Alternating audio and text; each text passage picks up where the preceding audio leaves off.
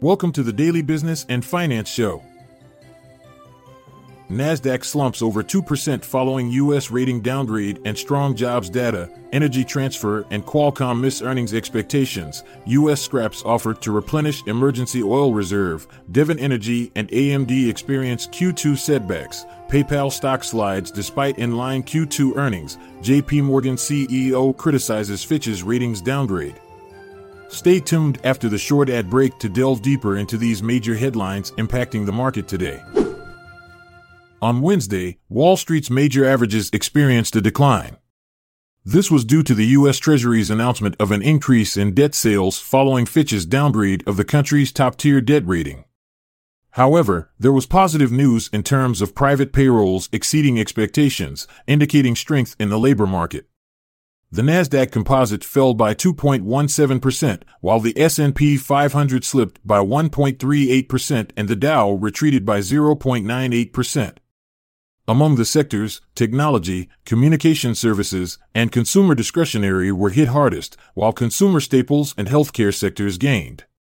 Initially, Treasury yields dropped but later rose after strong private sector payroll data raised concerns about inflation and potential interest rate hikes by the Federal Reserve.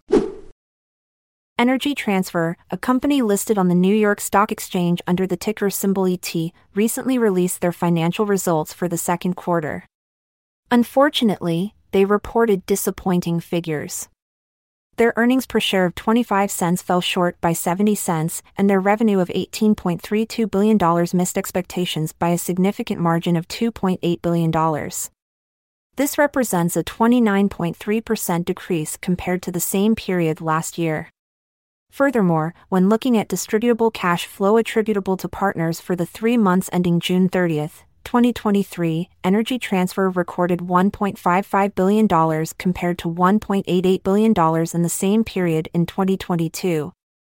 These numbers indicate a decline in performance for Energy Transfer during this quarter and highlight challenges faced by the company in generating profits and meeting market expectations. The U.S. government has decided not to purchase 6 million barrels of oil for the Strategic Petroleum Reserve. This decision is due to the increasing prices of crude oil and tighter supplies.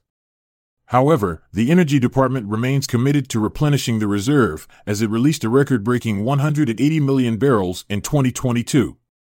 U.S. crude prices have recently experienced their highest monthly gain in over a year, surpassing $80 per barrel.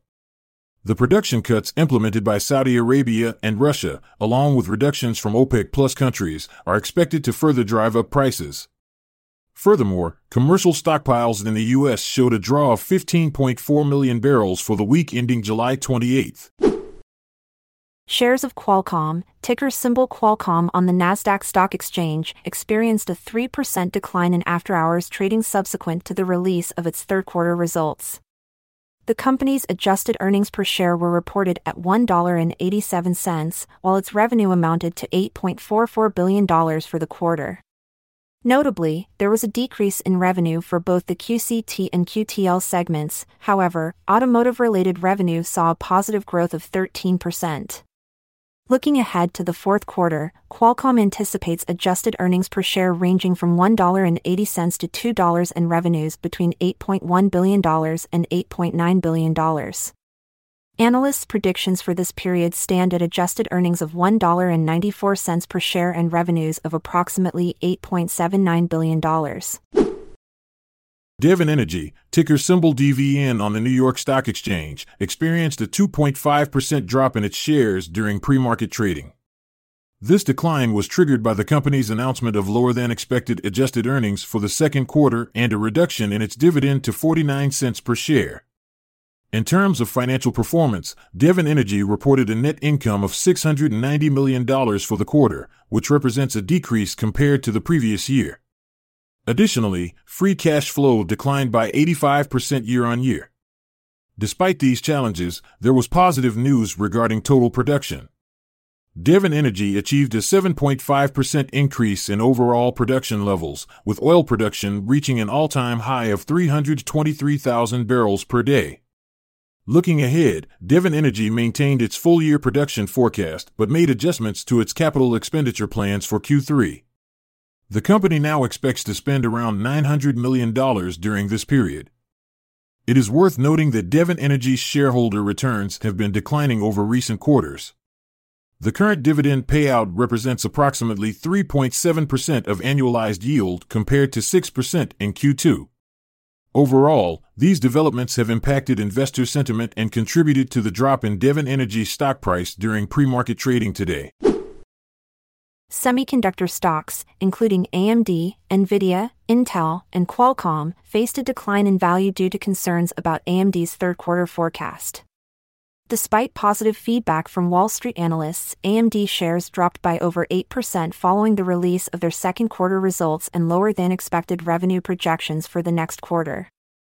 Other semiconductor companies such as Texas Instruments, Analog Devices, Micron Technology, NXP Semiconductors, Broadcom, Microchip Technology, and ON Semiconductor also experienced significant losses.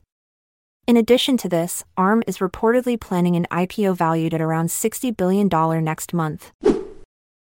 PayPal stock experienced a 7.6% decline in after hours trading following the release of its Q2 earnings report.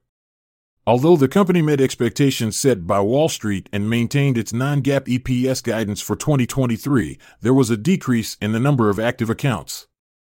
Additionally, net cash from operating activities turned negative due to the sale of European Buy Now, Pay Later loans.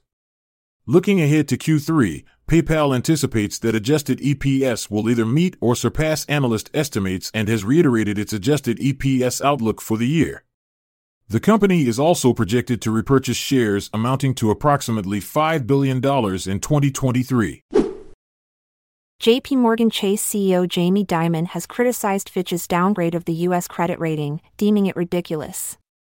Dimon argues that the market, rather than rating agencies, determines the true impact of such downgrades. He further asserts that other nations with higher ratings benefit from America's military system. Expressing disappointment with proposed regulations on U.S. banks, Dimon believes they will raise mortgage costs and impede small businesses. He advocates for eliminating the debt ceiling and emphasizes America's robust economy and creditworthiness. Thank you for joining us on the Daily Business and Finance Show. Stay informed, stay inspired, and keep thriving in the world of business. Until next time. I'm Montgomery Jones. And I'm Amalia Dupre. Until tomorrow, farewell. This content is sourced from the Seeking Alpha website, so support our podcast by becoming a Seeking Alpha Premium subscriber. See the show notes page for links to sign up. This episode is produced by Klassic Studios. Check out our other podcasts in our network at klassicstudios.com.